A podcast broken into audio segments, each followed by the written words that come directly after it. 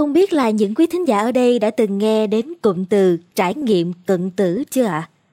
Trải nghiệm cận tử EMI có thể hiểu đơn giản là trải nghiệm được mô tả bởi những người đã trải qua trạng thái suýt chết hoặc là đã chết lâm sàng và sau đó được cứu sống.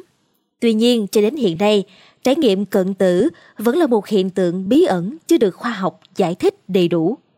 Dù vậy, những câu chuyện của những người trở về từ cõi chết không thể không làm ta tin rằng có một sự sống khác tồn tại sau khi con người qua đời.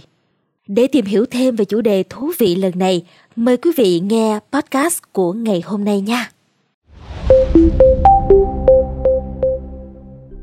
Những người đã từng trải qua cõi chết và trở về đem lại những câu chuyện thần bí, khiến chúng ta ngày càng tò mò thêm về sự bí ẩn của cơ thể con người. Họ tường thuật những trải nghiệm đáng kinh ngạc của mình, từ ánh sáng phía cuối đường hầm cho đến cảm giác hồn lìa khỏi xác, lơ lửng bên ngoài cơ thể. Nhiều người còn kể lại như thấy cuộc đời của họ được dàn dựng lại, vụt qua mắt như một cuốn phim. Điển hình như sự việc của nữ ca sĩ người Mỹ tên Pam Reynolds Lowery.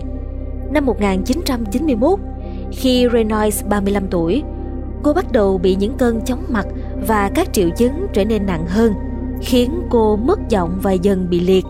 Bác sĩ tư vấn cho Reynolds gặp một nhà thần kinh học và phim chụp CT tiết lộ cô có một động mạch phình lớn trong não, vị trí cực kỳ khó phẫu thuật và gần như chắc chắn sẽ giết chết cô. Tuy nhiên, một nhà giải phẫu thần kinh tên là Robert F. Spetzler tại viện Barrow, Arizona đã đề xuất cho Reynolds một thủ thuật gọi là hạ nhiệt ngưng tuần hoàn DXCA.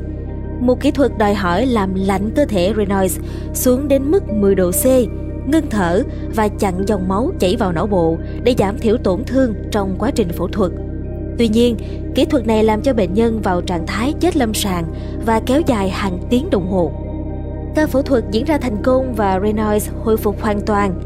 Thế nhưng sự việc không chỉ dừng lại ở đó. Reynolds chia sẻ, cô đã có một trải nghiệm không thể nào quên được. Trong khi phẫu thuật, linh hồn của cô đã được kéo ra khỏi cơ thể và bay lơ lửng trên trần phòng mổ. Ở đó cô có thể quan sát chi tiết quá trình phẫu thuật và miêu tả lại những hình ảnh chân thực, bao gồm cả dụng cụ phẫu thuật và cuộc trò chuyện giữa các bác sĩ. Điều đáng chú ý là tín hiệu điện não của Reynolds vẫn phẳng xuyên suốt quá trình phẫu thuật, chứng tỏ rằng cô luôn trong trạng thái chết lâm sàng. Sau đó Reynolds cho biết rằng linh hồn của cô đã được kéo về phía một luồng sáng chói. Ở đó cô đã gặp lại bà ngoại, một người chú và một người thân khác đã từ trần. Các sự kiện đầy mê hoặc này khiến cho Reynolds muốn ở lại đó lâu hơn. Nhưng cuối cùng, cô đã bị đẩy xuống và tỉnh dậy. Tất cả những gì Reynolds kể lại được xác nhận bởi băng ghi âm trong phòng mổ, cho thấy rằng đây là một trải nghiệm hoàn toàn chân thực. Các nhà nghiên cứu tại Đại học Michigan, Mỹ đã tìm thấy bằng chứng về sự gia tăng hoạt động của não liên quan đến ý thức ở hai bệnh nhân sắp chết.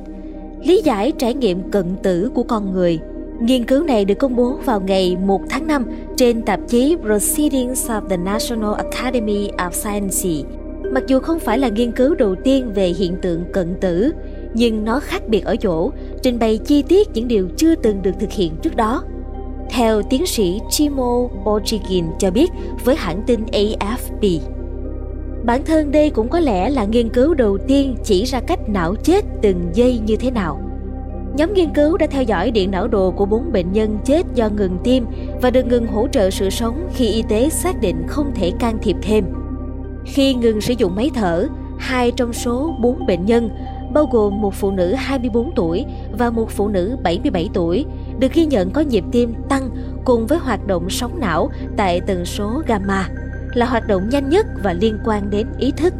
Khi kiểm tra các vùng sáng trong não, nhóm nghiên cứu phát hiện ra hoạt động tại vùng nóng của vỏ não sau, bao gồm thùy thái dương, thùy đỉnh và thùy chẩm.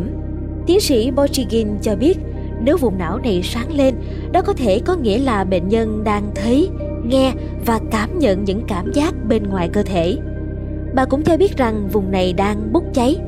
Kết quả phân tích được củng cố thông qua việc theo dõi hoạt động của não và tim từng giây cho đến khi bệnh nhân qua đời. Tuy nhiên, bà Bochigin không rõ tại sao hai bệnh nhân còn lại không có dấu hiệu tương tự. Bà đưa ra giả thuyết rằng tiền sử co giật của hai nữ bệnh nhân có trải nghiệm cận tử đã kích thích não bộ của họ. Không thể xác định chắc chắn liệu các bệnh nhân thực sự nhìn thấy điều gì hay không vì họ không còn sống để kể lại. Trong tương lai, bà Bochigin hy vọng thu thập được dữ liệu của hàng trăm người để gia tăng cơ hội một số bệnh nhân sống sót và có thể kể lại trải nghiệm cận tử của mình. Cảm ơn quý vị thính giả đã lắng nghe số podcast này. Đừng quên theo dõi để tiếp tục đồng hành cùng podcast Báo Tuổi Trẻ trong những số phát sóng lần sau. Xin chào tạm biệt và hẹn gặp lại!